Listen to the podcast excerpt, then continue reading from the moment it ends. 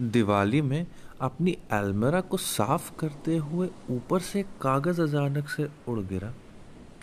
लिखाई कुछ जानी पहचानी सी थी। तो हुआ कुछ यूँ था कि पिछले कुछ सालों ने उमर ने रवि को ओवरटेक सा कर लिया था। अपनी सफ़ेद हुई जुल्फों को सवारते हुए चश्मा सिर से उतारकर नाक पर रखा। एक्चुअली उसकी पास की नज़र जरा कमज़ोर थी। फिर उसी धुंधली सी लिखावट को पढ़ा और जब कुछ साफ़ होने लगा तो अचानक ये अब वापस पंद्रह साल पुरानी अपनी धुंधली यादों में प्रवेश कर गया।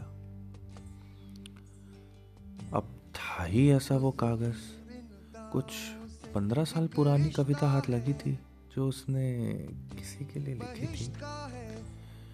पर फिर ऐसा भी क्या था उसमें कि उस रूखे हुए चेहरे पर मुस्कान आ गई थी।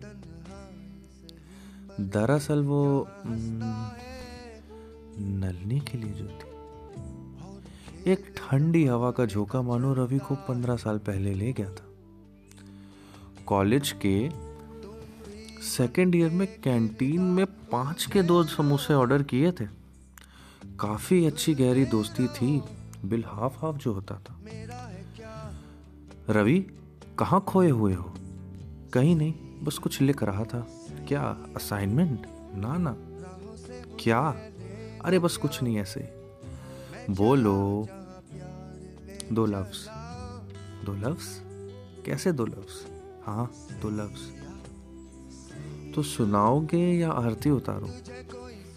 पढ़ूँगा और सुनाऊँगा भी। सुनाओ बाबा, सुनाओ। काश की दो लफ्ज की ज़िंदगी होती, जिसमें सिर्फ़ हम और तुम होते। ना वो नज़रें होती और ना वो नज़ारे होते। होती तो बस हमारी मुस्कान और तेरी चाहते। काश कि बस दो चीज़ों की दुनिया होती, जिसमें सिर्फ़ कागज़ और कलम होती। ना वो कलम होती कि गलतियाँ मिटार पाते। होती तो बस वो गलतियाँ जिसे सुधार साथ जीते। काश कि बस दो अंग होते, जिसमें सिर्फ़ एक दिल और उसकी धड़कन होती। ना होता वो दिमाग जो रोकता टोकता होता ही तो बस सच्चाई और ईमानदारी की बातें।